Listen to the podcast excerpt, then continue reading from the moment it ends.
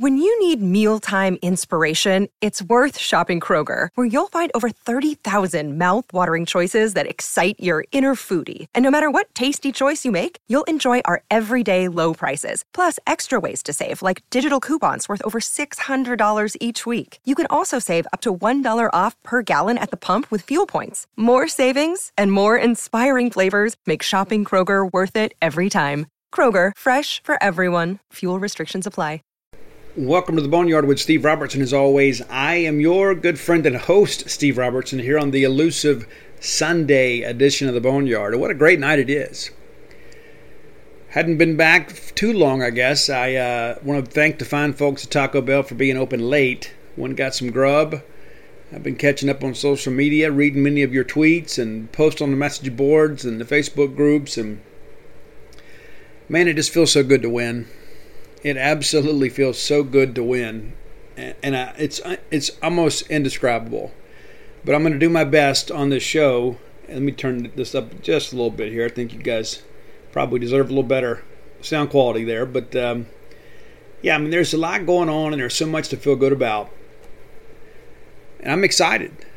And I know you guys are too. We have earned every bit of this. It's one of the things that I want to really kind of articulate here as well as I can we did not get lucky. You don't luck your way into the College World Series finals. We've earned our way there. I'm not going to spend too much time patting myself on the back, but uh, I shared with you guys before we got to Omaha that I really felt like the team that won that first game between Mississippi State and Texas would be playing for a national championship, and here we are. And the reason that we're playing for a national championship is because we're the best team in that bracket. We proved it on the field there are a lot of people out there that claim superiority due to matters of opinion. That's one of the things I love about real sports is we have a scoreboard. There is no matter of opinion. We get so caught up in polls and things like that throughout the year, and that's the best thing about college baseball is that we have a tournament at the end of the year to settle and decide who are the best teams. As it stands today, Mississippi State will do no worse than a number two ranking in the final poll and it's not going to be based on what somebody thinks about us. It won't be based on the looks test. It won't be based on strength of schedule. It won't be based on RPI. It's going to be based on the fact that Mississippi State is coming to Omaha, Nebraska, and they've won three, three games in NCAA tournament for only the second time in school history. We're playing for it all. It's incredible to think about. And how great is it that we're going to be playing a team that we know very, very well. And at times they've had our number but I think everybody would probably admit Vanderbilt has it coming. And I know a lot of people would say, well, you know, Steve, that they're this and they're that, and they've got this and they've got that, and they do. They have a lot of advantages. But here we are similarly situated without those same advantages. We don't have the scholarship numbers they do, but here we are. And we'll get a chance to get out there and get a little shot at redemption Monday, Tuesday, and maybe Wednesday. But I can assure you that we're probably the last team in the field that Vanderbilt wanted to see. They may say otherwise publicly, but Mississippi State is a team that should have taken two out of three from them in Nashville. We know it, they know it, and anybody that, that understands baseball knows that as well.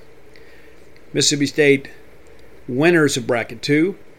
Nobody gave us a free pass, and that's one of the things too. I, I spoke with my son Ani uh, uh, this morning and he kind of pointed out to me, and I actually used it in my notebook today, is look at the easy path that Vanderbilt has had. They've been very fortunate. Now, to their credit, they still had to go make the plays to win games. But let's go back and look at that Arizona game. In extra innings, if they're playing double play depth, Gonzalez hits into an inning ending double play. But because they're playing the infield up for some reason, that ball gets through.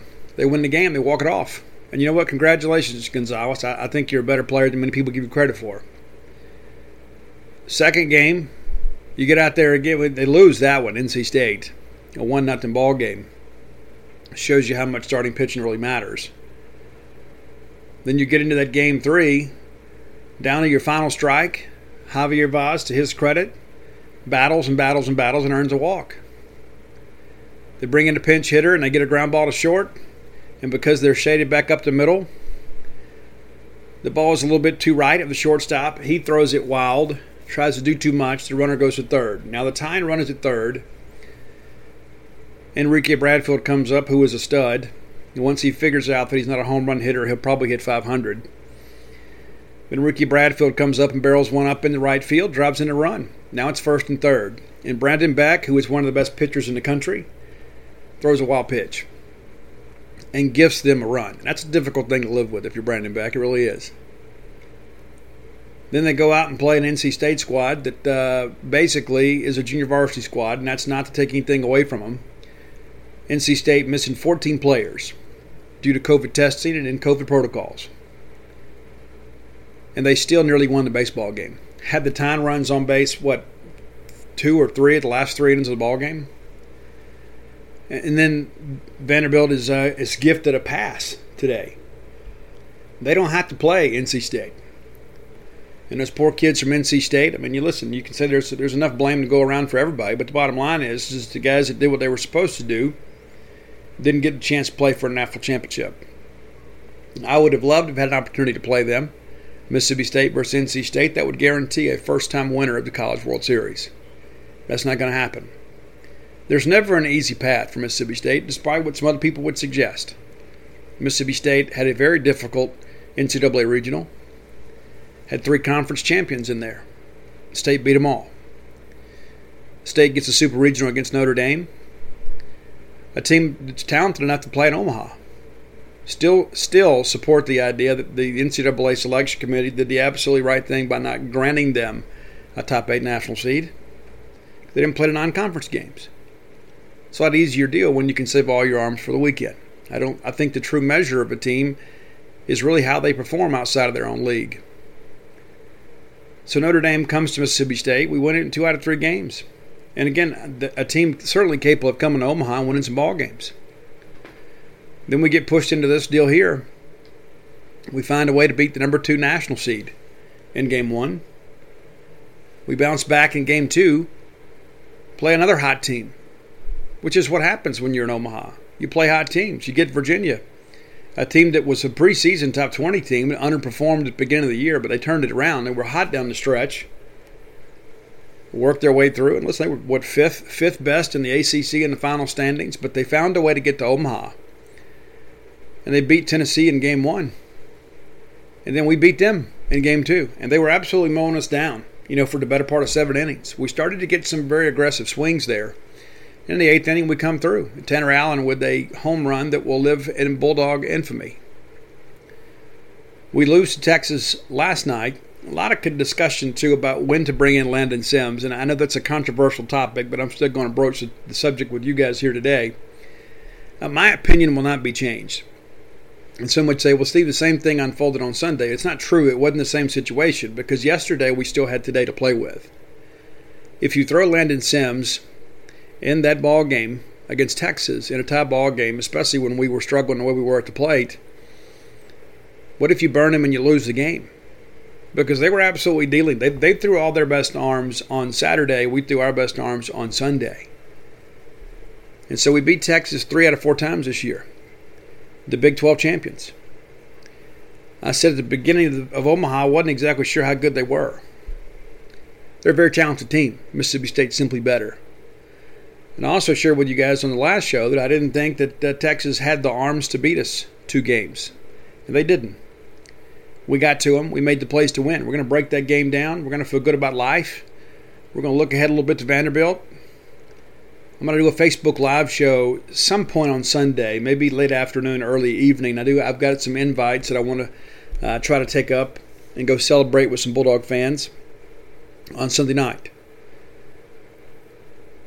Monday is going to be here sooner than you, you realize. So we get a rest day of sorts. And we'll be right back to it. Best two out of three for all the marbles against a team that we know extremely well, and they know us. But based on how they've played offensively here in Omaha, I like our chances. Not ready to call it yet, but I like our chances. I, I, I think we have a really good chance to go compete against Vanderbilt. And here's the thing that I think about too. I know a lot of people in Raleigh, North Carolina, they're going to be cheering for Mississippi State, and rightfully so. There'll be a lot of baseball fans that know baseball around the country. They'll be cheering for Mississippi State because of the scholarship differential. There'll be a lot of people around the Southeastern Conference cheering for Mississippi State because of that dadgum Whistler. And so when we take the field on Monday, it's not just going to be a sea of maroon. It's going to be basically most of college baseball, outside of a few folks in Mississippi that don't know baseball that uh, cheer for a team up the road. And before I get into breaking down the game, I want to reference that one more time. And I said this on the last show. I want this to be about us, and for the most part, it has been. And listen, I know we get in our feelings and we get giddy, and we want to we want to say "I told you so," but none of that really matters anymore what other people think, what rival schools, fans think about Mississippi State is just simply not important. It means absolutely nothing. It doesn't change anything. It doesn't change the outcome of the game. All it does is kind of get your dander up a little bit. And we should be above that. And so, again, I'm going to remind you and I'm going to ask you let, us let, not go tag people in tweets or make posts on Facebook and that sort of stuff. And listen, I, you know, I'm kind of a ninja when it comes to that sort of stuff. You know, I, am probably the king of the subtweet. But this is about Mississippi State. This is about our families. This is about our dads and our grandfathers and those that maybe never saw this day come and hoped it would come, and maybe they didn't live long enough to see it. And I think about our friend Stan Horton, and I think about my friend Tom Minyard, and I think about my own dad and what it would mean to them to see Mississippi State playing for a national championship. And you know what? We've been here before. Back in 13, we were here. We should probably be here with greater regularity. And I know, listen, I know many people out there, when things go poorly, they're very critical of Chris Lemonis. But guys, Chris Lemonis is the absolute right guy for this job. Wasn't too long ago, some LSU people with their sources were saying he was a major candidate for their job. He wasn't, but that didn't stop people from printing it. He's our guy, and we're his we're his people. His dad's a Mississippi State graduate. He understands what baseball means to us. One of the things that he had told me when we had an interview a while back is, you know, it's just a matter of time before Mississippi State wins a national championship. It's the only thing we're missing. And now here we are. In 18, we had an opportunity with Gary Henderson, and we lose to Oregon State in the bracket just as we would have done tonight. I mean, same format, right? We win the first two and we lose the last two. But Oregon State was the best team in the country back here in 2019, and we actually probably underachieved a little bit, to be fair. We took Auburn for granted, and I think because we had handled them so much in the regular season, I think we thought, well, it's still Auburn. We'll be okay. They outplayed us for eight innings. But in the ninth inning, Jake Mangum, Elijah MacNamee, others, Marshall Gilbert, said, you know what? Nah, we're not going out like that. Then we lose to Vanderbilt, who was the best team in the country, and ultimately won the national championship. Well, now here we are with a chance to prove that we're the best team in the country. One of the things that I have said all year long is there is not a dominant team in all of college baseball. Some people have suggested, well, you know, Arkansas, and listen, that, listen, they're a great team. They are. I still believe that their offense would have been swallowed whole in uh, TD Ameritrade, just like Tennessee's was. When you're so reliant on the long ball and you can't hit the long ball, you lose. Really feel like Mississippi State's offense, Virginia's offense, Texas's offense, Vanderbilt's offense, probably a little better suited for TD Ameritrade. NC State's offense. You know, so teams that can get out there and string hits together win games. And to be fair, we have not done a lot of that. We have not strung a lot of hits together. At times we've had to have a little help. We've had to have an error here, a walk there, you know, misplay ball here and there. And some of that's the big stage. But the reality of it is, is we are here. And we didn't get lucky by any stretch of the imagination. We didn't get lucky. We didn't have an easy path. They put a bracket together, and at the end of the deal, we've won our side of the bracket. And now we have a chance to go win it all. Our good friends, Bulldog Burger Company, longtime sponsors of the show, three great locations to serve you. And I hope for those of you that could not get to Hoover, or excuse me, Omaha, we forget about Hoover that maybe you go watch a ball game Bulldog Burger Company. Listen, they got a full service bar there. You can go have your make that your your stay gating destination. Bring the kids, have some burgers, watch a ball game with other Bulldog fans. It's a great location to go to. Now on Lake Harbor Drive there in Ridgeland, Gloster Street in Tupelo, University Drive right here in Starkvegas. Go have the spring rolls. Tell them that I sent you some of them may look at you and say, "Who is he?" Yeah, I got to work harder, right? The Bulldog Burger Company is a great place to enjoy a family meal and a ball game. You can have uh, guys' night, girls' night, whatever you want there. Family night, whatever you need to do, you can take care of it. Go by, check them out today. Bulldog Burger Company, the place where people go to meet. M E A T. So, what Bednar starts for us, I, I will be bluntly honest with you guys, I was a little bit worried about the horns down thing from the other night. But, you know, listen, Will goes out there and backs it up. But you and I both know, I mean, David Pearson, his staff, I am confident that they showed their team that video, that picture that made the rounds on social media. And while it was funny, it was disrespectful. But you know what? It's part of the game. And I'm sure they used it as motivation. And I don't blame them. But that's the thing, too. When somebody calls their shot and shuts you down, you just tip your cap. I worried a little bit about Bednar, too, because if you look at his appearances after he throws 100 pitchers or more, it hadn't been great. You had the Missouri situation. You had uh, Hoover. then you had Notre Dame. I mean, you know, he didn't have great outings. Some of them were decent, but none of them were great. Today was. He did elevate a couple of balls, and a lot of that too was just because of the fact that uh, you know he's throwing a little bit on shorter rest. But you know, Will Bednar is a guy that comes down here and wins two games in Omaha. He's won more games than a lot of our teams have won in Omaha. He was absolutely outstanding. So we open up, and I really thought that he was great. I mean, comes out there, attacks the strike zone early. We get a, a strikeout swinging, and then a strikeout swinging, and Zubia grounds out to short. Nice play there by Lane Forsythe. I thought it was interesting too with a power hard thrower like Will Bednar that they would put those two lefties at top of the order. They did that last night. I guess they felt like, well, we won, so let's stick with it. I thought they might shake it up a little bit and move Kennedy down and kind of go right, left, right. They didn't do that. And for the most part, Will kind of controlled those guys, and that was key. I mean, Antico is a stud for Texas. Keeping him off the bases is great because he's their leading base stealer. So we get into the bottom of one, and uh, Rowdy gets, I think, an eight pitch at bat to start the thing. We ground out to the pitcher, so we didn't get much to show for it, but I was glad to see him work the count a little bit. We didn't do it as much late. He had some really quick innings, but his first inning, we kind of got in his pitch count a little bit. Your TA comes up and just rips a single back up the middle, and you knew that he was going to come out fighting. I mean, that's just who he is. He's our guy. He's the tone setter for us. And uh, there's been some guys that have picked him up a little bit in Omaha, but it was good to see TA seeing the baseball well and jumping on it. Uh, Cam strikes out swinging on three pitches. And listen, he's out there to mash, not just to watch pitches.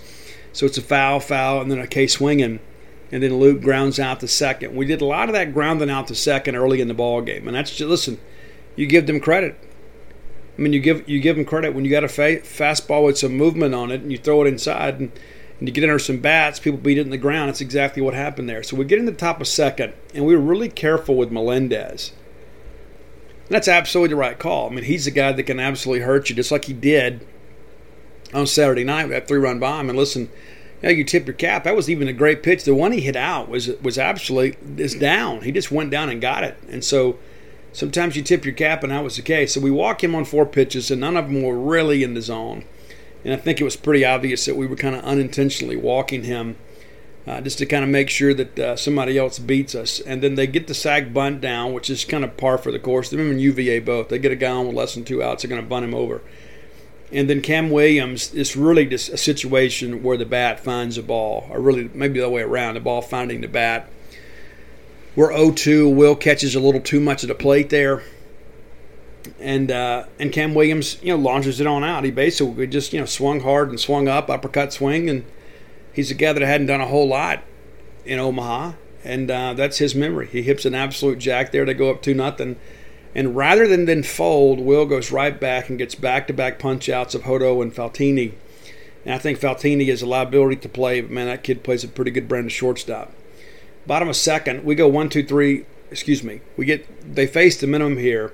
Logan Tanner singles back up the middle, and that's good. We need to get Logan going. We need more from him in order to beat Vanderbilt. And he had a really good game against Jack Leiter. We played them in Nashville. Then Dubrule grounds into double play. Again, it's a 4 6 3, so we're grounded out there to the second base. And that was on an 0 2 count. And then Cumbest flies out on the first pitch. And so it's a basically it's a five pitch inning. It's a five pitch inning there for Tristan. And so uh, didn't look good. Bednar goes right back out there and gets a 1 2 3 in himself. Uh, flies out to right. Antico grounds out to first. And really a great job by Luke Hancock there. I don't know if many people caught that on the TV is that he actually grabbed it before it went foul to ensure that it was an easy out. I mean, yeah, he could let that ball go, and who knows what happens. But Antico grounds that thing out there, and Luke grabs it in fair territory and goes and steps on the bag. It was a very big out at the time. I think it's important, too, to kind of praise him for his play at first base because he's not a natural first baseman. He's over there because he's a ball player trying to fill a need for us. And then Kennedy strikes out looking. So again, there's your first two guys. There's your righty lefty matchup. And two time two times through the order here, they've done nothing. Bottom of third, State has a chance to get back in this ball game. Uh, Kellum Clark doubles to left field, and, and it was again just you know great opportunity there. Wind kind of blew it fair though. I think it was probably may have been fair anyway, but a little bit of breeze there kind of kept it in play, and it's an 0-2 count. I mean he, he he's down swinging on a pair of pitches and uh, hangs in there. Good job of two strike hitting. Goes the other way and really rifled that thing out there. And because they were kind of shading over to right, you had some room down the line. Forsythe tries to get the bunt down. He does. Doesn't advance the runner. Just not a good job of bunting there. And again, I feel like I'm always beating up on Lane Forsythe, and I don't mean to be. He is a great defensive player. He is still learning on the offensive end. And uh, you had uh, you know Zubia charging right down the line. I mean, you, you draw that bat back, you probably have a heart attack there. Uh, but anyway, we didn't execute there, and it cost us a little bit here in the inning. Really thought you know technically you want to get some things done here. Rowdy Jordan, then again, Rowdy a tough at bat here too. Gets ahead 3 1, pops up to the shortstop, and you begin to think we're not going to score. But TA comes in, rips one back up the middle there, and Clark scores. It's now it's a 2 1 ball game. Cam James grounds out to short on three pitches. You when Cam's got to get some lengthier at bats. Cam needs to see pitches. So now it's a 2 1 ball game. And at this point, I think we all felt like, you know what, we just got to kind of hold this thing in place until we can get to Sims. And we'll be in great shape. So top of four, we get Zuby get a foul out, and TA does a great job running that thing down in foul territory. And, uh, again, I think this situation where the wind may help us a little bit. Uh, we walk Melendez on five pitches. But again, it's the same situation. You know, make somebody else beat you, and that's exactly what Bednar does. He then strikes out Daly, and then strikes out Cam Williams, the guy that hit the jack the, the previous at bat. And so we're, rolling along here, two one, and we're again. I'm thinking, you know what? Will has kind of figured some things out. That Cam Williams thing was a fluke. That Jackie hit was just, you know, again, just kind of a really more of a circumstance thing rather than execution. But we go one, two, three in the bottom of four. Hancock flies out the right, and he I thought he got it all. Then you know it's like the wind seems to help everybody else for some reason. I guess Luke hits it more on a line, and it doesn't get out. Uh, Logan Tannerton strikes out swinging on three pitches, and Dubrule grounds out to the shortstop on the second one. So again, another quick inning there, right? Six pitch inning and that's back to back innings of single digits for them. And so we're not running pitch count up. I mean, it was amazing to think about that. This is a guy that was thrown on three days rest, and give him credit. He competed. Top of five, Hodo doubles to left center. And to be honest with you, I thought, I really thought Brad had a play on this. And rather than play it, you know, against the wall, he decided to take it off the wall, and the ball gets, you know, kind of stuck there at the base. But um, thought we had a chance to catch this one. You know, of course, in live action, it's a difficult decision to make, and you got to make it on the fly. So I'm not being critical of Brad, but I think maybe if it's a more familiar ballpark, maybe you're somewhat familiar with the dimensions. I think he because he's done that so many times. I think he probably catches that thing against the wall. Uh, Faltini then lines out to second, and Dubrule was just right where he needed to be. Ardoin grounds out to second, Hodo goes to third, and then Antico doubles to right center. So he finally gets us and Mike Antico is a star. I mean, he absolutely is a guy who's going to play baseball a long time. But we get behind in the count here. We get a swing and strike, and it's back to back balls. We get a little bit predictable. He rips one to right center, and that's the thing you look up and you're like, man, we're out hitting these guys. They got three hits and three runs. They're being efficient with their offense. But I still wasn't ready to panic. Then you get Kennedy to, to ground out. So again, the top of the order for them has got one hit three times through the order. Bottom of five, Cumbest rips the double down the right field line there. And, you know, just, yeah, Brad's had a good College World Series. A couple years ago, he was basically here as a spectator in a uniform. But now all of a sudden, he's a guy that's getting extra base hits for us regularly. And we really needed something big to happen here to kind of climb back in it. I mean, now we're down about two runs again, and it's become a bit of a pitcher's duel. Clark then singles to right field, his second hit of the day. Now we got runners at first and third. Forsythe grounds into a double play, but the run scores. Had a chance there to have a bigger inning. But at least Forsythe puts the ball in play and we get the run home. That's 3 2. And then Rowdy Jordan singles to left center. And of course, everybody on press row is thinking it's exactly what we expected. And TA uh, grounds out to the shortstop, and um, they force Rowdy at second to get out of the inning. But again, we're down one run. You're thinking, let's just put some things together. We got a chance.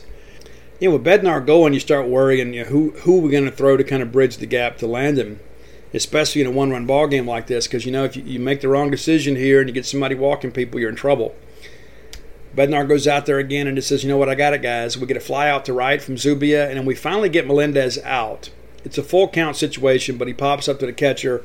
Get him in foul territory, and then Daly flies out. So one, two, three inning. Really, really good work from Will Bednar. Bottom of six, we have a chance to really blow this thing open. It wouldn't maybe have been nearly as much fun, but I think that our anxiety level would have been protected a lot more if we'd uh, gotten a big hit here in this inning. We don't. So Cam James just absolutely battles and battles and battles and battles and gets a leadoff walk here. It's ball one, a swing and strike, foul, foul. So it's a one-two count. Then he works it full, fouls two balls off, and then takes a ball low. So great job by Cam. And as I mentioned earlier in the show, we need Cam to get deeper in the counts. And obviously, if he gets something he can handle, we want him to do it. But he is such a good hitter. I think sometimes the more pitches that he sees, the more likely he is to make something happen. But also, too, it kind of runs the pitch count up some. So leadoff walk for Cam, great job there. And then Luke Hancock, we're sitting up there in the press box, and it's like these guys have no idea who Luke, Luke Hancock is based on how they're playing him. And yeah, I understand we're going to play double play depth here because you're trying to get out of an inning, and State really struggled at times to, to get a good ball in play. But Luke pulls it right through the four hole there, and if they had shaded him just a little bit there, I think maybe you could turn that. But they were playing straight up in double play depth. Didn't work out. And then Logan Tanner hits a chopper that, uh, listen, Cam Williams made a great effort on there at third base, but uh, Superman wasn't catching that thing, man. That The ball was hit with such top spin, and he just didn't have any choice. And Logan got a good swing on it and actually got the top half of the ball, but because he is so strong, he doubles that ball into left field. And uh, it was kind of odd to watch, but man, when it left the bat, we knew a run was about to score. And so they uh, they left Tristan Stevens for Quintanilla, who was a stud. You know, it's he has thrown earlier this year, and, and I really thought he was better today. Scotty then works him for a walk. It's a tie ball game at this point too. So it's it's so we got bases loaded now with nobody out.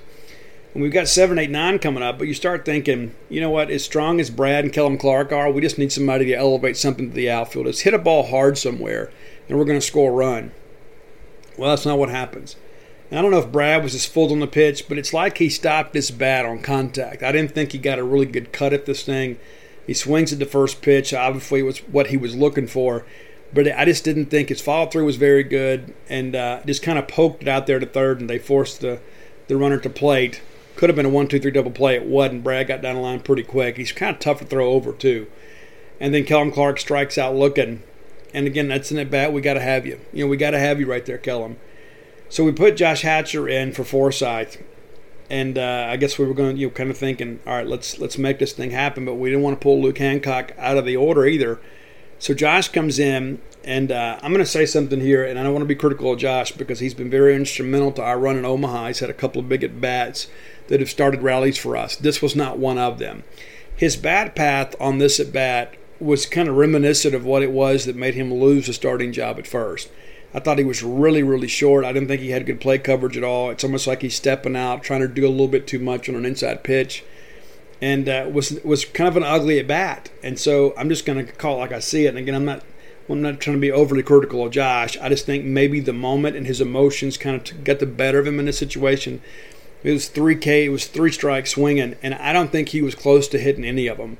I mean, to me, it looked like he kind of stepped out, but his plate coverage just wasn't good. That bat path was not consistent with what you'd expect with a senior. So, and I'm sure Josh will tell you the same, but hey, wasn't a good at bat. And of course, the results kind of proved that. But there we go, bases loaded, nobody out, and we get nothing out of it. Those are, those things happen to losing baseball teams.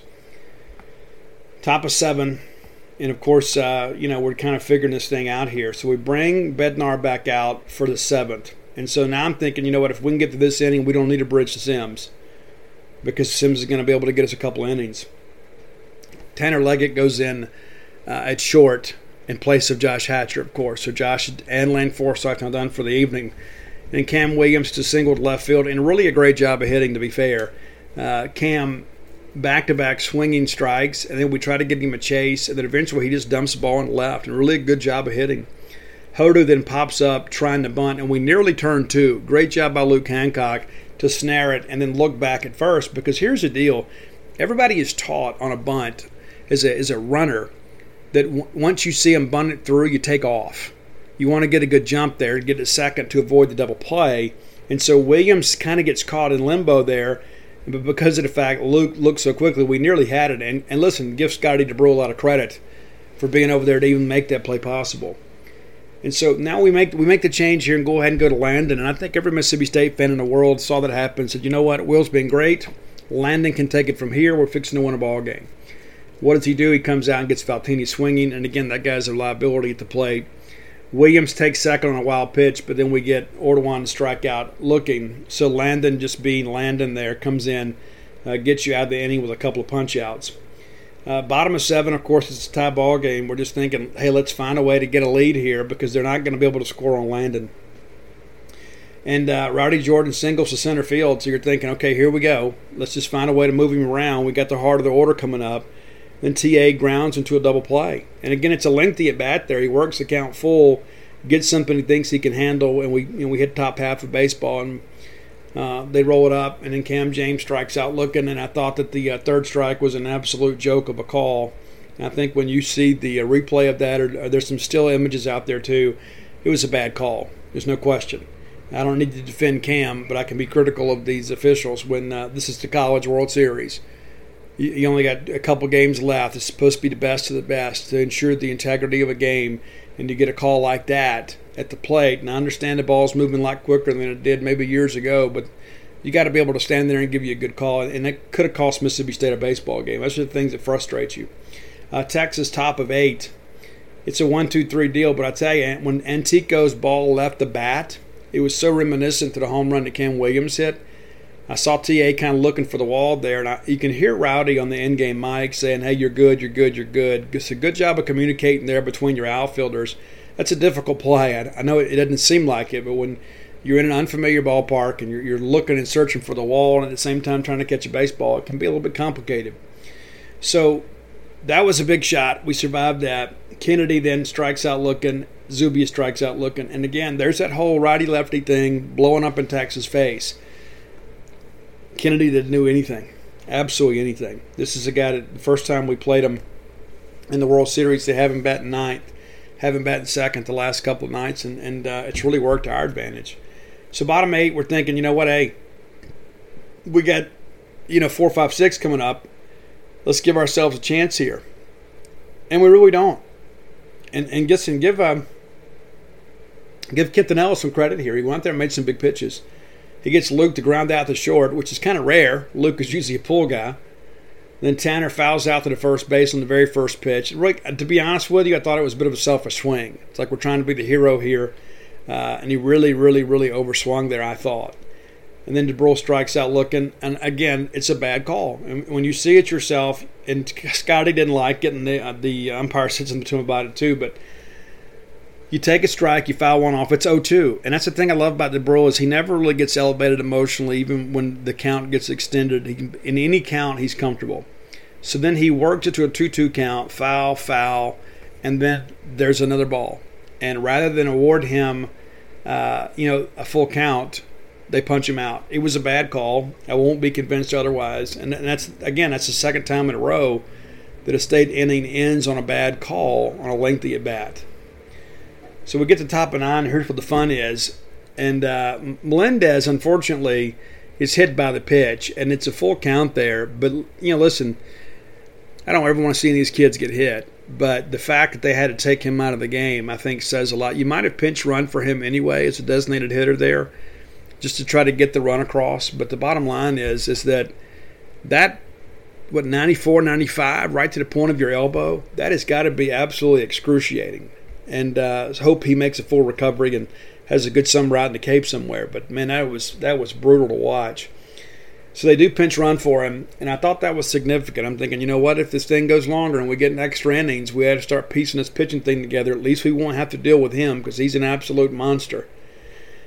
So they then they get the sag bunt down, which is kind of what they them and Virginia both do. They get the leadoff runner guy, and they're going to move him in a scoring position and hope somebody can get him in. They're never really playing for the big inning. They're always playing for one. It makes sense in the ninth, but they do it the whole ball game. So Daly is out. Then Cam Williams flies out to left. Thought he hit it pretty well, and Brad jumps right on it there, catches it on the track. Then Campbell takes third, and then we get Hodo to fly out to right, which kind of sets up a lot of fun here. We're going to spend a little time talking about this, this bottom of the ninth thing. This is one that we'll never forget.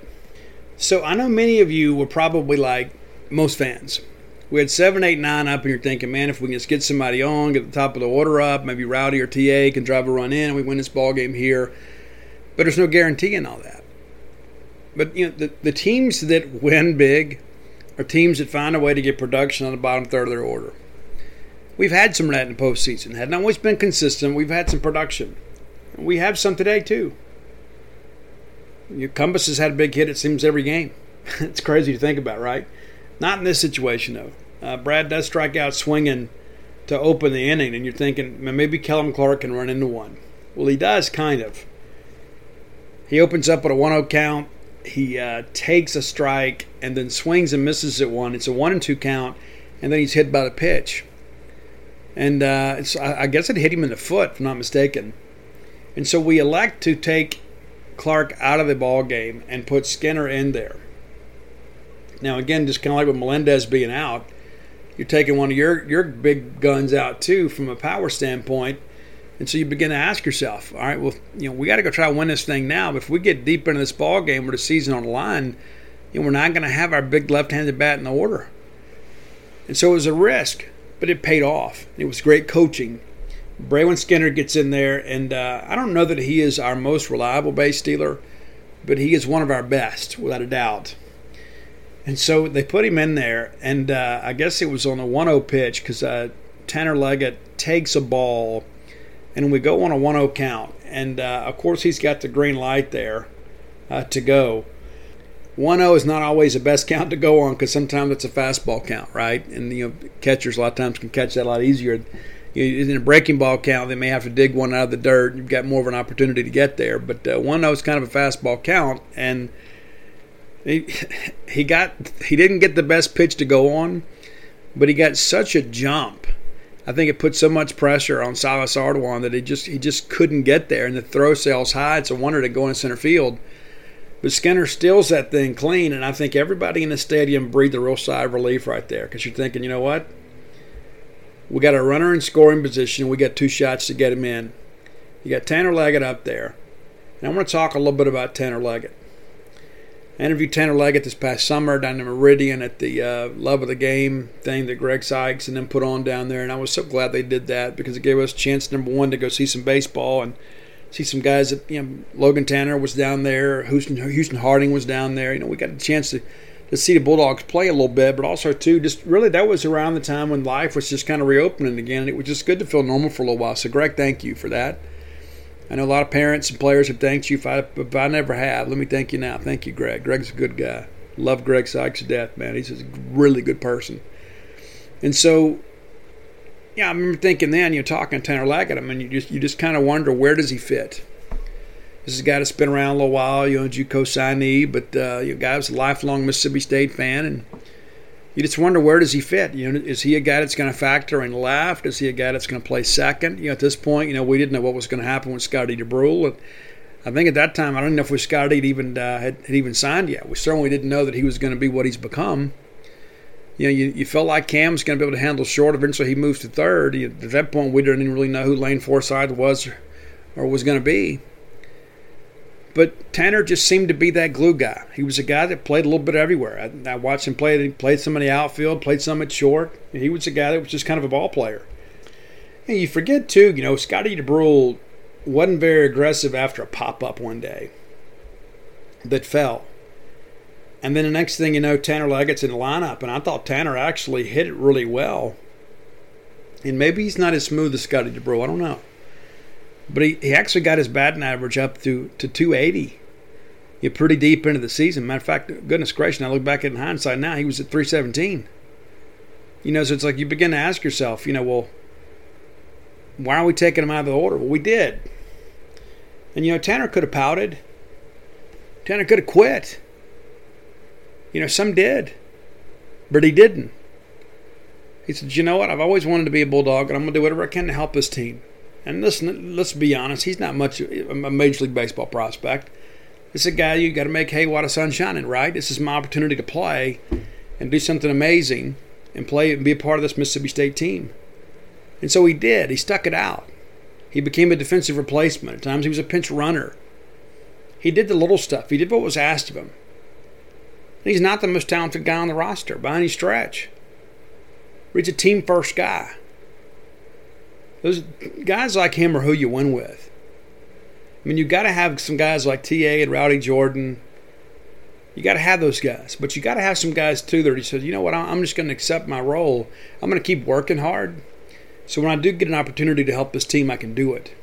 And you know what? Maybe sometimes if somebody goes in a bit of a stretch or slump there, maybe I can get some regular playing time. But I'm going to keep myself ready. That's exactly what Tanner Leggett did. And if you've ever been around him, you know what a good guy he is. We got a lot of good guys on this team. Good guys usually win. Because good guys get along in the locker room and good guys get along off the field. Good guys do what they're supposed to do when their number's called. And that's not to say those guys aren't enjoying college life, because they are. I'm not going to make them out to be a bunch of choir boys. They're not. But we got some good guys that, that believe in the M over S. And Tanner Leggett, of course, this is a guy too. I'm looking back at some numbers here, guys. He has not had a hit since May 22nd against Alabama. Just think about that for a second. He scored a run against Virginia. You know, as a pinch runner. I think that's right. Played in the SEC tournament, didn't do much of anything. But he's had one hit in over a month. He's had the biggest hit of our season. And on a 1 1 count, Tanner Leggett pulls and looked to be a slider. Got a little too much of the plate there. And he rips it over to shortstop's head in into the gap. And to be honest with you, looking at how well that thing traveled, I think Skinner might have even scored from first. I mean, but Tanner Leggett was a guy that, in many respects, that many of you would probably have forgotten 10 years from now, five years from now, three years from now. Somebody say, "Oh yeah, he's that guy. Yeah, he's that guy." Now he's that guy that's hit that ball that, that sends us to the College World Series final. A guy that wins a bracket. A guy that beats Texas. It's a huge hit in our baseball history. And how appropriate is it on this team? Well, we don't really have a bona fide superstar. And I'm not being disrespectful to Tanner Allen. He is the SEC Player of the Year. But we don't have that bona fide, surefire first round pick. We don't have that guy. This is a team of essentially role players that is kind of carried ahead by strong leadership of Rowdy Jordan, TA, and some others. And how appropriate is it that a team first guy, a guy that could have quit and given up on his dream of being a bulldog, a guy that could have said, you know what, I'm going to sit out and go in transfer portal. A guy that could have pouted. The guy that could have felt sorry for himself and become a cancer in the locker room. But he didn't do that.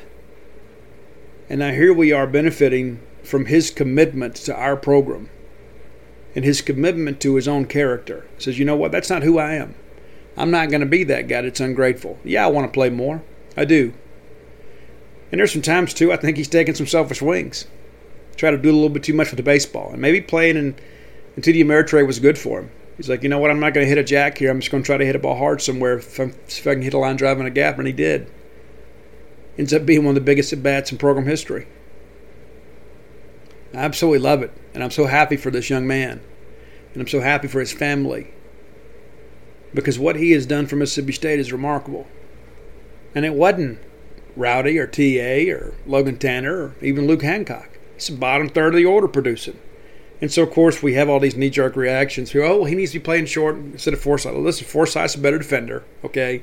That's not to say that uh, that, uh, that Tanner is any slouch by any stretch of imagination. But, um, you know, we're getting ready to go play for an national championship. I don't know if now is the time for us to tinker with chemistry. You know what I'm saying? I mean, let's just kind of keep rolling with what we're doing. Uh, it's worked out so far, and it's so funny too. I read all the second guessing out there. I laugh at the stuff. It's like, do, do you realize what you're complaining about? We're, we're complaining about decisions being made in the College World Series at Omaha. We're one of the last four teams playing. I'm not saying we shouldn't expect more, but let's kind of give our coaching staff a little credit here. They've got us playing for a national championship without your social media commentary. Right? And I thought Chris Lemonis tonight was masterful. I, have read some other things. I've even had some baseball people reach out to me and say, you know, when TA grounded into the double play there, why didn't we have Rowdy going? And I think a lot of it's just kind of the fear of the strike him out, throw him out. You know, Rowdy is quick. He's not the fastest guy, but also too, uh, Silas Ardoin is is a is a dude behind the plate. And so you run there and it's a strike him out, throw him out. Then all of a sudden we're here and oh, I don't understand why we sent him there. You know, and so there's always the guessing game. And we and we we have the gift of hindsight. We're not having to make these decisions on the fly. And I don't know that I wouldn't have sent him. I don't know that I wouldn't have sent him. But I also understand sometimes you don't run on guys that you don't feel comfortable uh, stealing against. He's been good. It worked out for us. It painted a better script for us. But to be honest, I would rather have one like we did against Notre Dame, eleven to seven. You know, we get the big lead and just kind of nurse it along and get on out of there with a W. Feel good about life. We've had some magical moments in Omaha. I wrote about that on genespage.com after the ball game. 2018, Luke Alexander walks off Washington. 2019, it's Marshall Gilbert walking off Auburn. And today it's Tanner Leggett, and that's probably the most remarkable of those three. All right, Bulldog fans, our friends from Tecovas want to remind you that uh, it's festival season, it's concert season, it's sundress season. Yes, it is. And you know you need some nice boots to go along with every bit of that. And Tecovas is your stop for the best in Western wear. Tecovas has seasonal and limited edition offerings this spring and summer, including men's and women's boots, apparel, hats, bags, and so much more. All Tecovas boots are made by hand in a very time honored tradition with timeless styles that are always on trend. And Tecovas has first wear comfort, so no break in period. You know how tough that can be with a brand new pair of boots. You can put these bad boys on and ride that ride with a smile. It's hard to find this level of comfort paired with this same level of style. So stop by your local Tecovas store, have a complimentary beverage or two, shop the new styles, the smell of fresh leather, and a friendly staff are always at your service. Many stores even have leather custom branding to make your boots truly personalized. And with regular live music and events, there's no in store experience quite like it. If you can't make it to a store, visit Tecovas. That's T E C O V A S dot com. They offer free shipping on all boots, as well as free returns and exchanges shipped right to your door. Go to tecovas.com and find your new favorite pair of boots today. Our bodies come in different shapes and sizes, so doesn't it make sense that our weight loss plans should too? That's the beauty of Noom. They build a personal plan that factors in dietary restrictions, medical issues, and other personal needs so your plan works for you. Noom doesn't restrict or shame when you want to treat yourself. Their flexible program focuses on progress instead of perfection. You don't have to give up carbs or anything. And with their daily lessons, you can learn something new about your food choices every day. After just a few days of using the app, I learned how to recognize cues for overeating and how to choose the right foods to feel full. Stay focused on what's important to you with Noom's psychology and biology based approach. Sign up for your trial today at Noom.com. That's N O O M noom.com and check out Noom's first ever cookbook, The Noom Kitchen, for 100 healthy and delicious recipes to promote better living. Available to buy now wherever books are sold. You know, at least uh, LA and, and Marshall were, were starters. And you put a guy in as a defensive replacement, and he goes up there and just bangs one in the gap. again, I'm not ready to call it yet, but guys, I, am I'm not I'm not ready to concede anything to Vanderbilt. I, I, know many of you probably feel that way and say, "Oh, you know, Steve, it's going to be this." I'm I'm not ready to give them anything because I've watched them play in Ho- in Hoover. I've watched them play in TD Ameritrade, and offensively, they're just not the same team outside of that Cracker Jack ballpark. you know, when you play all your games on turf, or just about all your games on turf, and all of a sudden you got to get out here and play on a real baseball field, there's an adjustment. Vandy's booted the ball around up here a good bit too. They, they may give us a little something. They might. And I'm just glad that we're the recipient of that. We'll be around to collect on that. Um, but let's look at Vandy real quick here before we. I tell you what, let's do top ten lists, and we'll come back to Vanderbilt because I do want to talk about them at length, and because I don't know how much of a show we're going to have tomorrow. Okay, because we're doing the show today. I don't I don't know how long we'll go. I'll get a little more in depth, I guess, with Vanderbilt tomorrow, but I don't know how long the show is. I'll try to record that in the afternoon. I may go to movies again. I enjoy doing that. I went to a movie theater up here, and I went and saw the Sparks Brothers movie. It's a good music documentary. You can go check it out if you like that sort of thing. But it was one of these theaters where you got this. There's like 25 seats in there, and you got a big 40 foot screen, and you can you get reclining seats, and you get reserved seating, and uh, it's an incredible experience. And so I may go watch Fast and the Furious. How about that?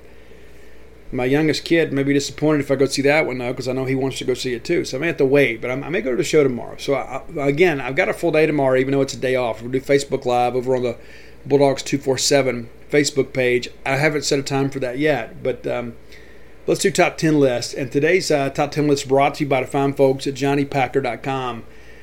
Johnny Packer himself, a great guy, man. Listen, he's in contact with me a lot. This is a guy that has struggled with cystic fibrosis much of his year, but you know what? Much of his life, but he's not letting it get him down. You know, he's a guy that's that's kind of worked hard and he's got some lung function and he's out there doing things. He's not just sitting around, you know, thinking, "Well, it's me." He's out there living life. Him and his dog having a great time. JohnnyPacker.com is where you can find your sunglasses. And listen, I've been in Hoover and it's been sunny here except for today, and I'm so glad that I have them. I wear my glasses all the time. You will too. Go to JohnnyPacker.com, order your sunglasses today. They're named after Mississippi towns because these are Mississippi folks, Mississippi State Bulldogs, putting this company together.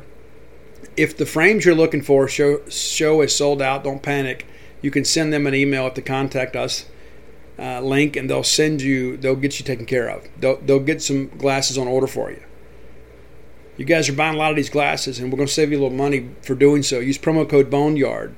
That'll get you 10% off your purchase. And remember, a portion of every purchase is donated directly to Cystic Fibrosis Foundation. You can get your blue light glasses there. So there's just so much to choose from there. If you need more information, again, hit them up on the contact us link at johnnypacker.com. So Roy put together today's top 10 list, and, and we have talked about this for a little while.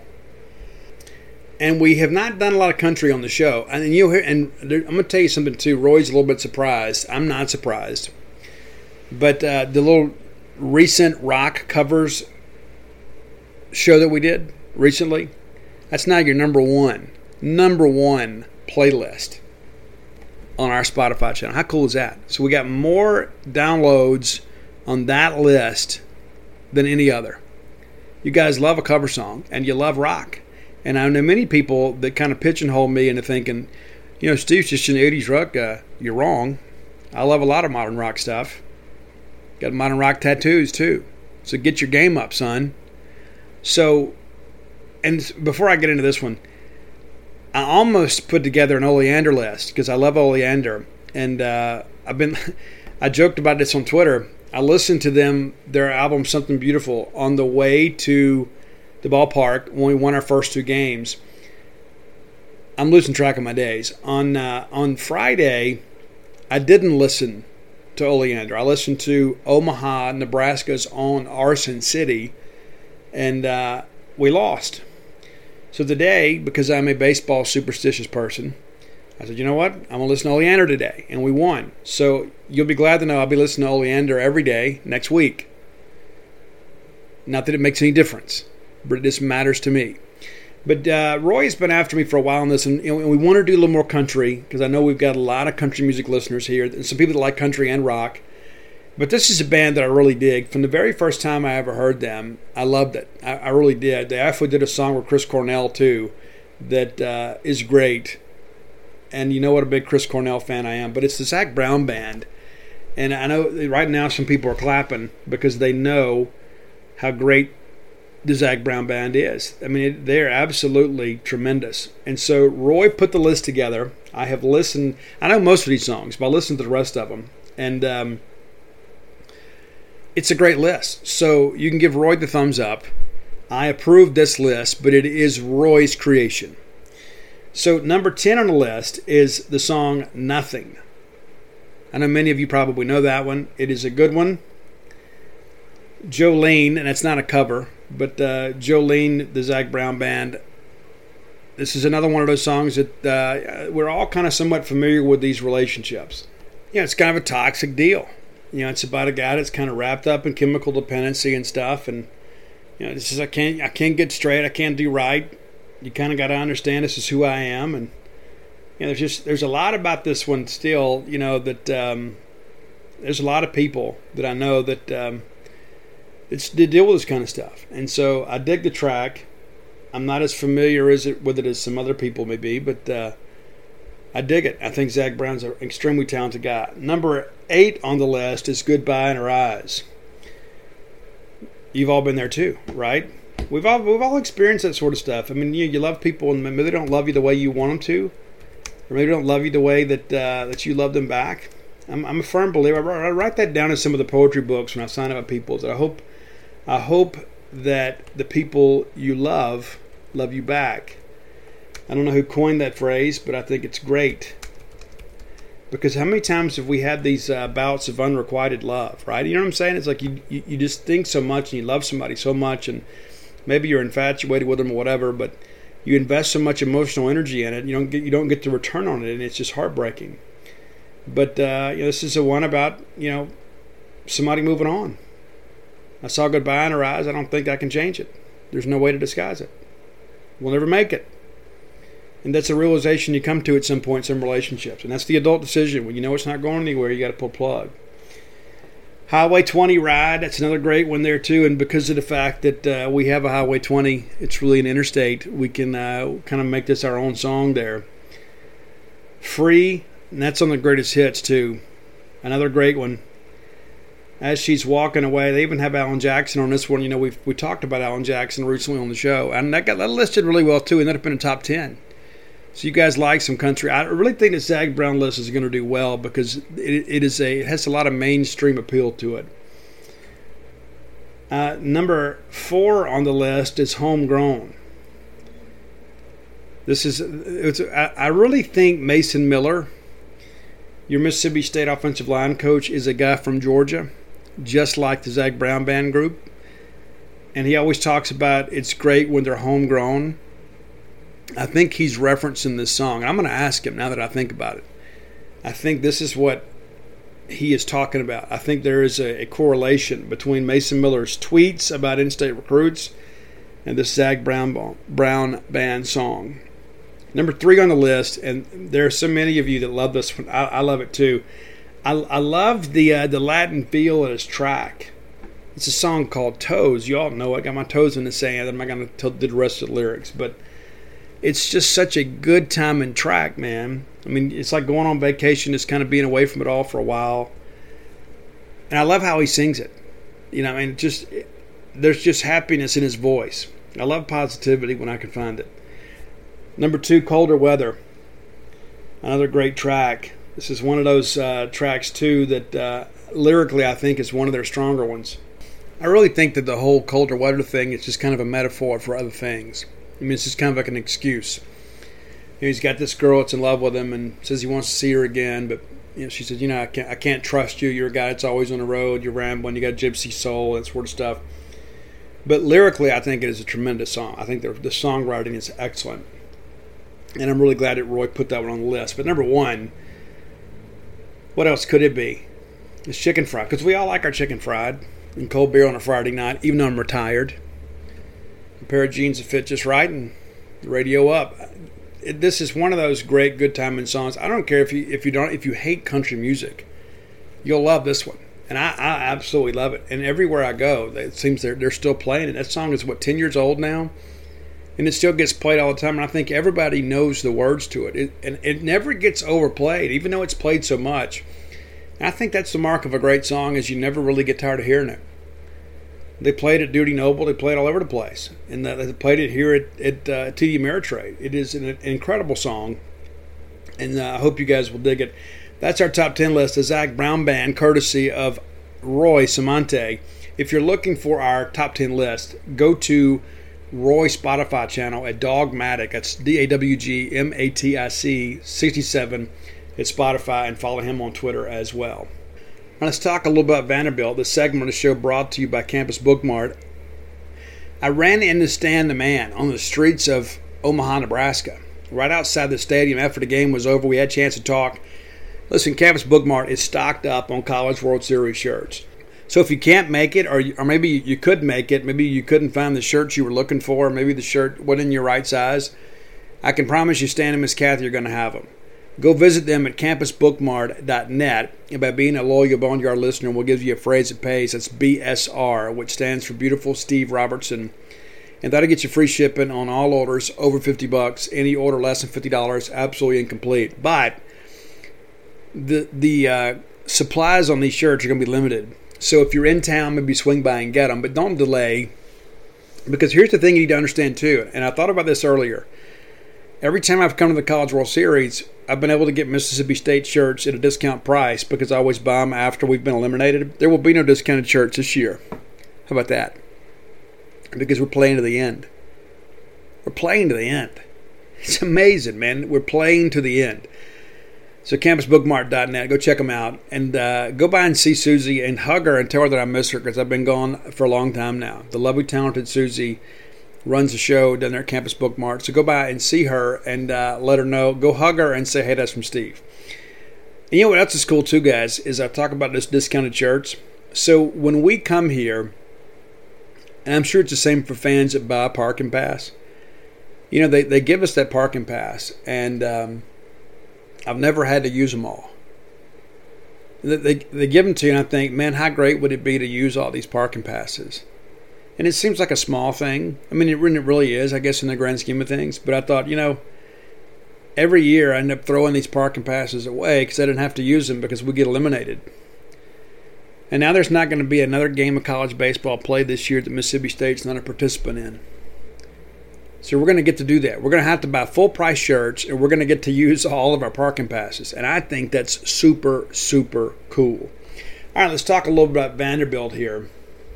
I mentioned that offensively they have not been elite in Omaha. And, and, to be fair, we have not either. You know, we have not really had any separation. All of our wins have been by one run, right? We beat Texas 2 1, right? We beat Virginia. We walked, you know, we beat those guys I don't even remember what the score was now. Was it five four? But it, it, all runs together after a while. But you know, we've won some tight ball games, so I think we match up pretty well in this respect with them. Because I don't think they're a team that's going to be able to score a whole lot. They win seven six against Arizona in twelve. Let me run some numbers down here for you too. Just kind of looking at this too. It's really the first time I've really spent some time to look at it. You know, Arizona jumped on them three nothing and Vandy just kind of stayed the course and tied the game up in the fourth, and then Arizona takes another lead, and Vanderbilt takes a lead in the seventh. Arizona ties it, and Vandy walks it off there in the twelfth. But Vandy with three errors in the ball game, three errors, and again, that's about that turf. And when you play all the time on that, you know, that, that rubber grade stadium floor they got, then you make an adjustment. Things change. So they booted around the ball around a little bit. You know, looking at some hit numbers here, you know, Enrique had a hit, Carter Young had a hit, Dominic Keegan had a couple, Troy LaNeve, who has been good for them down the stretch, he had a couple. Uh, Cooper Davis, Spencer Jones did nothing. Isaiah Thomas one for six, and I'm a Isaiah Thomas fan, but he hadn't had a really good uh, stretch here at Omaha. Parker Noland one for six. C.J. Rodriguez, one of the best catchers in the country, two for six. Jayson Gonzalez had a good game for him, three for five, and of course walks the uh, the ball game off there with a big hit late with a drawn in infield for some reason. Jay Johnson, welcome to LSU. Hope you do that against us. Uh, the North Carolina State game is a one nothing loss, and again, they just couldn't get much going here. Uh, Vanderbilt, both teams actually play it clean, but NC State scores a run there in the fifth, and then had to pitch it to kind of make it stand up. Uh, Vanderbilt two hits in the ball game. That's right, two hits in the ball game. Dominic Keegan with one, and then Javier Vaz gets the other. So NC State really shut them down. Now, granted, it was a great pitching effort, and we, we would need to put one together too. You know, we'll see how things progress. But uh, you know, the Stanford game is another one. They just didn't do much offensively. kind of got some things going late, and we're gifted some things too. But it, you know, it's a six-five ball game, and a lot of the offense came late in this game. You know, it's like my goodness, Stanford jumps out to a four nothing lead, and you think they're going to just cruise to a win here. Vandy gets a couple, then the next thing you know, Vandy Stanford scores again to kind of to get one of his runs back, and then late in the ball game, you know, it's a it's a five four game, and they got the you know got their best guy on the hill. And granted, Stanford's a thirty nine win team, but you know, Vandy boots the ball around again. Three hours in the ball game, three. They get nine hits, but they had trouble kind of stringing things together. Enrique had a good ball game with three. Dominic Keegan, who has had a great Omaha run with a couple of hits, we've got to be careful with him. He had a nice bomb against those guys too. Uh, Parker Noland with a couple of hits. Spencer Jones has the pinch hit thing there, but you know, you look up and down here. I mean, it's you know, it's it's a different guy every night, but at the same time too, it's the usual suspects. It's a lot of the guys you know. Dominic Keegan is a guy that we're going to have to really watch. Parker Noland too. They got some trained hitters over there, and then the North Carolina State game yesterday. And I'm still really upset about this. I mean, I don't know. You know, I just feel bad for those players and those fans that paid all that money to come all this way. And listen, I know it's real easy to be critical of NCAA, but as I met said on Matt Wyatt's show too, if you're Vanderbilt, I know they're an easy target for criticism you know, listen, we did what we were supposed to do. We're you know, we're we're vaccinated, whatever, and you expect us to take the field with people that aren't, and that's against the protocols that we all agreed to at the beginning of the tournament. So, if that's true, then that's the only decision you could make. NC State has to go play with their only players that aren't affected by the COVID protocols. I'm not going to get political here. I'm not going to share my feelings on what I think about vaccines and viruses and all that sort of stuff. I just know that these were the established rules and we have to abide by them, even if it's inconvenient. You, you can't change the rules late in a game like this. You just can't. And it's sad to see those guys get the uh, rug ripped out from under them, especially since they were the only undefeated team in the bracket. But it's about time Vandy caught a break, right? So that ball game, though, I was so impressed with those kids. They had every chance to mail it in. They don't. Vanderbilt, of course, makes another error, and NC State made a couple, but it's a it's a wonder they didn't make more. Enrique Bradfield goes 0 for 5. Carter Young 0 for 3. Dominic Keegan again 1 for 4. Troy LaNeve 0 for. Javier Vaz gets a hit. CJ Rodriguez with a hit, big hit for him. And then Parker Noland uh, a couple of hits. Again, that right side of that Vandy uh, off, infield is hitting the baseball not a lot of consistency throughout the order there. Kumar Rocker, of course, goes six innings pitched. Uh, what I understand from talking to some people, some college baseball insiders, is they do expect to, to throw Jack Leiter on Monday and that he was not going to throw today, that they were going to hold him and that they were going to throw Riley today and then hold Leiter for Monday. So now Leiter will throw on Monday. And Kumar Rocker threw a ton of pitches yesterday. And listen, this guy's had a great year, and he's done a lot of high stress innings. But um, you know, he goes six innings and throws 111 pitches on Thursday, and they say that he could come back and pitch in Game Three. Now you know if we pitch, if we win Game One, they're probably going to bring him back in Game Two. And you know that's okay too, because here's the deal: is we're not seeing them in the regular weekend rotation. We're not seeing them on their same schedule of rest you know, I mean, let's just let's run the numbers here real quick before we kind of move on. And, and again, tomorrow we'll, we'll kind of preview them, you know, a little bit more if I can navigate this uh, this side a little bit better. Um, Vandy's site's different than Mississippi State, you know, so you just, you kind of don't understand sometimes when you go to other places, other people's website, how much it all works and how it doesn't. So let me see if I can't find what we're looking for here. And it's it's you know they have thrown Kumar and Jack an awful lot. Of course, Jack does take some time off earlier in the year, but you know, Rocker is a guy that um, you know has had some up and down at times, but um, you know he has been he's been the stud that many people expected him to be. And I've shared with you guys before, until you see him at field level, you don't really appreciate his athleticism for a bigger guy. But he's a truth. But man, he has thrown a lot of a lot of high stress innings here in Omaha. I mean, a lot. So let me look at these stats here and just kind of share this out for you guys too. I think he's one foot 14 games. Ridiculous. So let's see here. So he goes against NC State on June 25th, and he had thrown June 19th against Arizona. So five days rest there. And so that was on Thursday. So if you know, if you start getting into Wednesday again, that's Friday, Saturday, Sunday, Monday, Tuesday. It's five days rest again. So and he wasn't quite as sharp. And listen, and that's that's saying a lot considering how great he is. But yeah, they could hold him to Wednesday, and we'd see him in Game Three. But again, I fully expect if um, if we win Game One, if we beat Leiter, I'm sure we'll see Rocker. I, I don't think Corbin will be that worried about how it looks. As he's mentioned, uh, we're still playing. We don't really care how it looks. And you know, people say, well, you know, that's out of context. No, it's not. It's absolutely not out of context. And I, I don't want to assign motive and how somebody else would feel. I will never profess to know what's in another person's heart. But um, I, I, just thought Vandy could have. I thought Tim Corbin could have handled that a lot better. Not that he needs my opinion by any stretch of imagination or my approval, but I think this is a situation too where Vandy could have been a lot more gracious than they were. And maybe that's part of the rub, right? Maybe that's why everybody says, you know what, Vanderbilt's kind of become uh, the evil empire in many respects. And it's so funny too. They're not a great, they're not a storied program, but they're going to play for a national championship. What for like fifth time in a decade? You got to give them the props. I mean, I have to like them, but you have to respect them. So Jack Leiter threw against NC State and lost, and that was his first start in nine days. Of course, he pitched in, against East Carolina in, in, the Super, and then pitched against Georgia Tech in the regional. So he ought to be, you know, fresh and, and good to go. But um, you know, he is a guy too down the stretch that has not been quite as dominant as he was earlier in the year.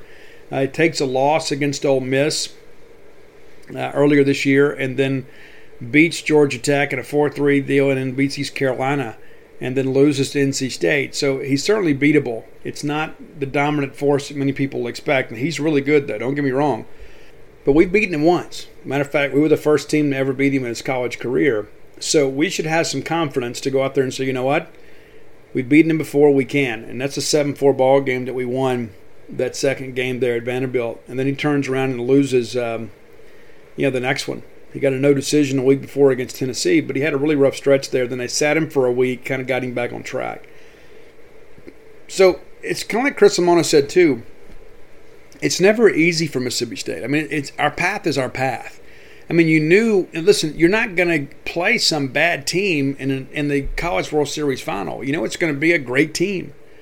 You got to go earn it. You got to go beat somebody. It's like Ric Flair used to say: to be the man, you got to beat the man. And so Vanderbilt's the reigning national champions.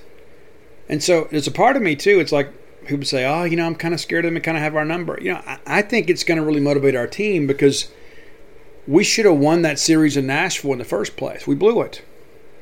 We should have won it, and I think that it will drive us a little bit. I think Vanderbilt, in many respects too, may think, you know, we've already been here. We know what it takes. You know, we got the big guns on the pitching staff. But here's what what happens if you go out there and you beat one of those guys where does the blame go then? Where does the pressure go then? There's no pressure on us. They're the defending national champions. Everybody's expecting them to win, but we're capable of beating them. I think our guys can go out there and play loose and fast. And listen, your expectations are riding on the shoulders of your players too. You know, I mean, they understand what's at stake. They know how close this program has come and never gotten there. They want to be the first team to win an national championship too. It's not just you that wants it. There's probably nobody that wants it more than them. But you come to Mississippi State for, for reasons such as this to play for a national championship. There are a lot of people that talk about it. There are a lot of people in their recruiting pitches and say, hey, you know, we're going to be here and play for championships. And maybe that's SEC tournament championships but not national championships. And you look at our history, I mean, you know, we've, we've been very close. But here we are. You know, when John Cohen and the team uh, back in 13 got on that, that run, they got hot late, and we, we just rode the wave all the way to the finals. And UCLA got the better of us, and we couldn't throw Kendall Graveman, and, and that, that's unfortunate. And we may not be able to throw Will Bednar. We may not. And you know, I'll be honest with you, when Will throws, it almost feels like a guaranteed win to me. That's how I feel. That's how confident I am in him. And that's not to say that he might not be able to come back and get you a couple innings on Wednesday, you know. But you know, to expect him to go start a ball game is probably asking a little bit too much at this point. And I don't know if we're going to get to Wednesday. I don't know if if Vanderbilt can extend the series that long. No, I'm joking. It's going to be a very, very hard fought series, and I think you guys all know that. And I think that familiarity breeds contempt. I don't know who coined that phrase, but it's true. We don't like them. And I don't get the feeling they like us very much either. You know, as Kendall Rogers tweeted out today in, in response to a tweet that I'd sent out, is anybody that thinks John Cohen's going to do anything to help Vanderbilt, I mean, it's just laughable. And it is. But this is kind of the, the, you know we have said for a long time. It's like, hey, you know these guys have all the scholarship advantages, but yet here we are with less scholarships, and in some respects less talent than they have, and we're about to go play them for a national championship. And nobody gave us any gifts along the way. We didn't get any good fortune. We didn't get to play team's backups. We didn't get to save arms today by not playing a ball game. And listen, it's not Vandy's fault those things happened, but we had to earn every step. So we rightfully deserve to be there. And I don't know that Vanderbilt could have beat NC State a, sec- a second time, especially at full strength. But it is what it is. I can't make it any better or any worse than what it is. They're there. We're there. We'll figure it out. We'll show up and play baseball. And there were so many people like yesterday, everybody's overreacting oh, if we did this, we would have this. Listen, let's just get there. Okay, that's the thing. Let's just get there and go play the game. There's a reason we play the games, right? None of these games are played on paper; they're played on the diamond.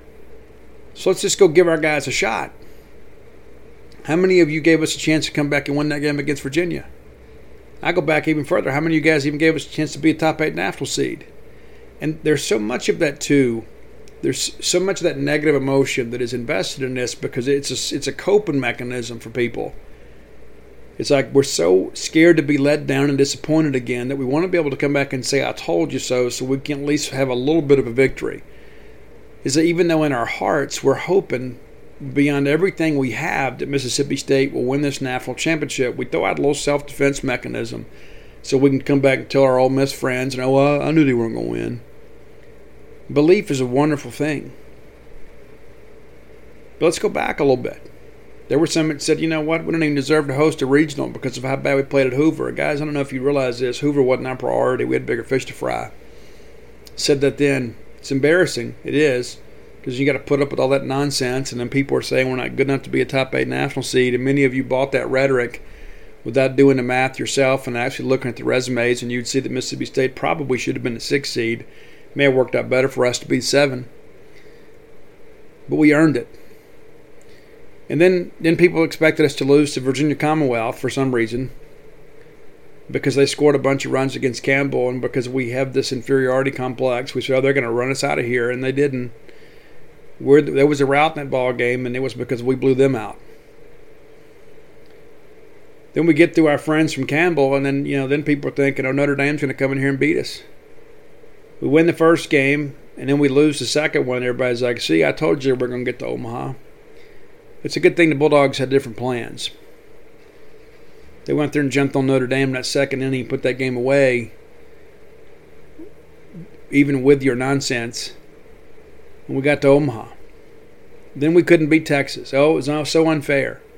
Not going to be able to beat Texas. And we go out there and beat them again.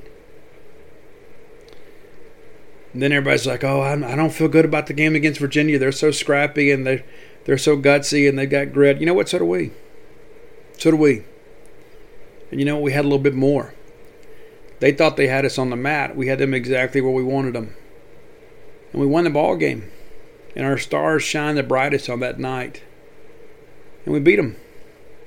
then after we lose to Texas, and, and, and listen, if, if you're listening to the show, sir, I just want to tell you you really offended me. You really did. After the ball game on uh, Friday night when we had lost, I guess we hadn't lost yet. It was we were in the middle of rain delay, and there was a guy that passed me. He recognized me. He said, "Well, there's one constant that still remains. I said, Oh, yeah, what's that? I knew where he was going. He said, Man, they always find a way to let us down. And I just want to tell you, sir, I understand your frustrations. I've been there before. But we don't need that in the fan base anymore. We just don't. That constant feeling of impending doom, constantly expecting the next shoe to fall. I hope you're celebrating tonight like the rest of us. I hope you are. Because we all want the same things. We just don't always express it the same way. But I just tell you, you know, to, to, to drive all the way to Omaha, Nebraska and say, well, they always let me down. Well, don't come. You can stay home and watch it on TV. I appreciate your commitment to come and, and support Mississippi State, but I don't appreciate your comment. Not one bit. I don't. I don't respect it. Because that's who we used to be. That's maybe who we were when our dads were younger. Maybe that's who we were when we were younger. But no, the expectations have changed at Mississippi State. So, no, I don't expect them to disappoint me. I expect them to go win a national championship. And if it's not this year, maybe it's next year or the next year. But that's what I expect. And so, yeah, I'm disappointed when that doesn't happen. But I am never disappointed in these young men. I'm never disappointed in these coaches because that's baseball sometimes. So, no, Mississippi State's never been a disappointment to me. Mississippi State's never been an embarrassment to me. And I read so many of these people out here to make these comments, and sometimes it makes me want to vomit. It's like, man, I'm the biggest Mississippi State fan in the world. Yeah, until we lose. Until we lose. And say, oh, Steve, you're just a sunshine pumper. Well, no, I'm not. If you, if you knew me well, you'd understand. I got, I have, I have my moments too. But I can assure you this: driving up here to Omaha, Nebraska, and calling anything related to Mississippi State as a disappointment is a joke. You're disappointed we made it to Omaha? You're disappointed we wanted the Final Four teams playing? Now I hope you're disappointed we're playing for a national championship, and I hope come Wednesday you're really, really disappointed that we won anyway. And again, I'm not ready to call it, but I like our chances. He said, "Oh, you know, Steve, it's Vanderbilt. Yeah, it's, it's true, but we're Mississippi State, and I can assure you that we're probably the last team in the world that Tim Corbin wants to see." Because we kind of got a little bit burr under our saddle about Vanderbilt. We got a little shot of redemption. We also understand too that uh, you know you may have forgotten this, but in 2018 we went into their place and beat them at their place in a super regional. Went to Omaha and they stayed home and watched us. 2019 they were a better team for the experience, and they beat us. And maybe, you know what, just maybe, maybe we're a better experience, a better team today because of the experience for them beating us. Maybe we learned something in Omaha in 19 and says, you know what, I don't want to feel this way again. So let me go find a way to get a win. And so, kind sir, I didn't say anything to you last night. And I, I started not to address it on the show. But I thought maybe it's better because there are a lot of people that feel like you do. And I just think it is it's a sad way to go through life, thinking I'm just constantly waiting for Mississippi State to disappoint me. You know the difference between me and you is I just keep waiting for Mississippi State to amaze me. Let's talk about Portico before we get out of here. Portico, listen, move to Starkville. The uh, the water's great, the people are great, the scenery is great, the entertainment is great, and Portico is great. Portico is a great place and listen, it's easy to get to if you if you if you're coming to town on 82, you take that left on 12. It's the very first right. That's how close it is. So just over a mile away from campus. And uh, Brooks Bryan and I interact a lot. And uh, Brooks is a guy that's very much invested in Mississippi State. He's part of a great group here that uh, are just trying to you know give you guys a great place to live, a great place to play, a great place to maybe uh, make it your weekend getaway, whatever.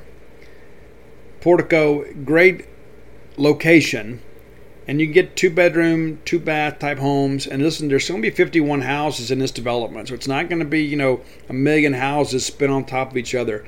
You're going to be able to enjoy letting your kids get out and enjoy the neighborhood. Got that great walking trail and everything. Houses in, range in size from 1,300 to 2,000 square feet, two bedroom, two bath, up to four bedroom, four bath. That sounds right. Go by and check it out. But maybe if you're not ready to do that, let me have, encourage you to write this number down 601 416 8075. Again, that's 601 416 8075. That's Brooks Bryan's personal cell number. I know we text regularly, sometimes during the ball games. And sometimes I'm busy and I'm working and doing my play by play article and I can't get right back to him and I'm scared to text him late at night. Uh, but be that as it may, Brooks will give you all the information. There's only a couple of houses left in phase one. Phase two is about to start rolling too. So call and get some information. I know it's been your dream to move back to Starkville or to move Starkville for the first time. Portico is going to be the way to go. Absolutely, without a doubt. Make Portico your next move. All right, so let's uh, talk about a couple things before we get out of here. So, all of our games against Vanderbilt will be 6 p.m. Central. That's Monday, Tuesday, Wednesday. Be prepared for that. Now, many people are having trouble getting tickets already. Now, I'm going to encourage you as your friend, you need to try to get tickets taken care of before you get here. There's not the paper tickets floating around here. It's a digital type deal, whatever. And I would encourage you to to make sure you buy them through a reputable vendor I've had many people tell me they've tried to go through Ticketmaster and then like tickets get bought like out from under you. You know, so when you jump in there, you better be ready to roll because now there's a lot of people that were maybe kind of on the fence about coming. They're like, you know what, I'm going now. I wanted, I wanted to go, wanted to go, wanted to go. Well, now that we're in the finals, I'm going to go. I can't count how many people have messaged me or tweeted me and said, you know what, Steve, uh, we're leaving in the morning. We're heading out there and going to get ready and get settled, and we're going to be be part of this Mississippi State traveling party. You should be able to buy some general admission tickets, but it's not like it has been. You know, they got all that stuff is even though it's it's GA, it's reserved, so it's not going to be you know what it has been. There's no lottery this year, so I'm going to again encourage you buy your tickets through a reputable third party ticket vendor.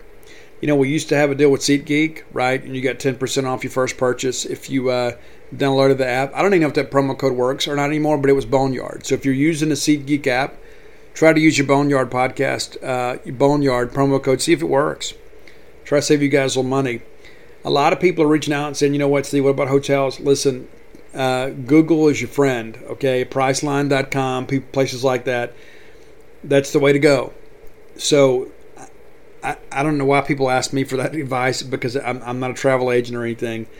I can just tell you that I've been out here, and um, you know a lot of people are, are kind of moving on too. Like I would encourage you maybe consider jumping on that Texas team hotel. Find out where maybe the Texas team hotel was, because a lot of their people are going to be leaving now.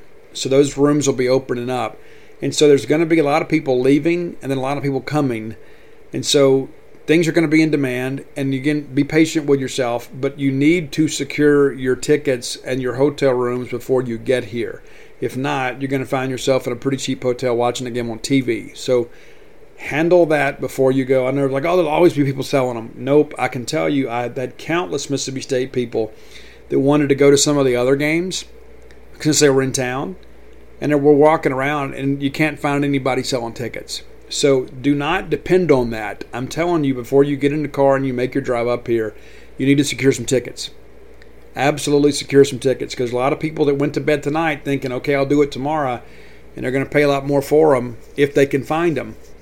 So there will be some people, obviously, that you know that are disappointed because they didn't make it. I'll put some tickets up for sale, whether it be on Ticketmaster or StubHub or whatever. But I'm going to encourage you to use the the ticket office through TD Ameritrade. Call them directly, or if they got a website, use that and try to buy tickets at face value. If you want things in the grandstand, uh, they should have some available, but I'm going to be honest with you, those are going to be difficult to get.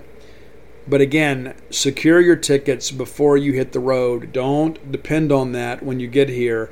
Because it's not like it's no- normal where you've got you know 50 people walking around before a game, 10 minutes for a game, willing to sell you tickets for maybe 10 bucks above face value. There's just that's not that just does not exist right now. It may come back at some point, but it doesn't now. And as far as the uh, you know restaurants and meals and that sort of stuff you know th- there's a lot of information out there to help you with that but i think it's very very important. Again I'm, i feel like i'm belaboring the point but do not depend on ticket vendors up here. Get that handled now. Even if you have to pay a little bit more go ahead and get it done because the last thing you want to do is get here and get shut out.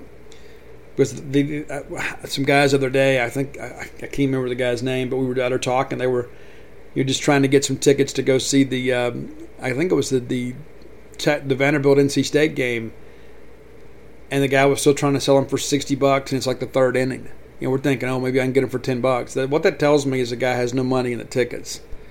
That's a guy that's like, you know what, I don't have any any investment to recoup, so I'll just eat them before I sell them to you at a discount.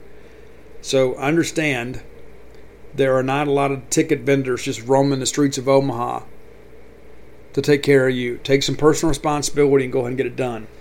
Also, too, there is a lot of merchandise here in, in the village, and a lot of it's going to be super cool. And so, again, encourage you maybe do all that shopping early because uh, it's going to run out quickly. It's absolutely going to run out. And you know, I, I, will share with you guys too. I want to give a couple shout outs to a couple places. A lot of people talk about the Drover, and uh, Dave Murray went for like the first time in forever and said it was fabulous. The Drover restaurant, it's kind of legendary place up here. Uh, there's another place called Spaghetti Works that Dave turned me on to.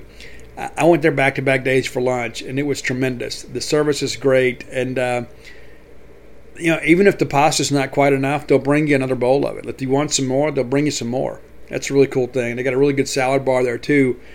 But uh, there's a lot of great Italian places around here.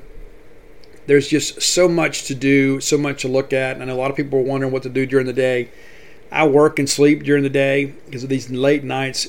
Kind of get to me after a while. Matter of fact, it's uh, it's after 2 a.m. here now. But uh, a lot of people love going to the zoo. I would encourage you to kind of plan some activities and don't just try to wing it. You know, if you're going to get out and get the kids out, maybe go do some things for the ball game. Kind of have a plan because there's going to be a lot of people here that aren't ordinarily here, kind of doing the same things you're doing. So listen, love all you guys, man. And again, it feels so good to win. So excited. Thanks again for your support of all the books. I've had people up here buying books on Amazon. It's incredible. Uh, but uh, Blooms of Oleander is the new one. You can go check it out. And uh, thanks again for having that on the top 10 list. And then if you're looking for Alpha Dawgs and Stark Villains and Flim Flam, and you should be, go to alphadawgsthebook.com. It's alpha, D A W G S, uh, thebook.com and you can get personalized copies there. And uh, summertime's here. Baseball is going to be over soon, so you're going to want to extend all this and kind of enjoy the memories. Got some good ones for you in there. And of course, Blooms of Oleander available pretty much everywhere. And you can find it also on Amazon. Uh, but if you need personalized copies, you need to contact Miss Carolyn and the crew there at Bookmart and Cafe in Starkville. You can look that up. Again, that's Bookmart and Cafe at Starkville. All right, that's going to do it for today. You guys got a free show. Again, I'll be back tomorrow. I don't know how long we'll go. We'll see. We'll have our top 10 list. We'll break down Vanderbilt a little bit more. And uh, maybe we'll get some more news and we'll talk about that then. Hope I'm, I'm hoping we get a football commitment. I was told that that would happen this weekend, or a good chance of it happening. So we'll see how things progress. But until next time, let's all live our lives in a way we make more friends than enemies, and people can see a difference in the way we live.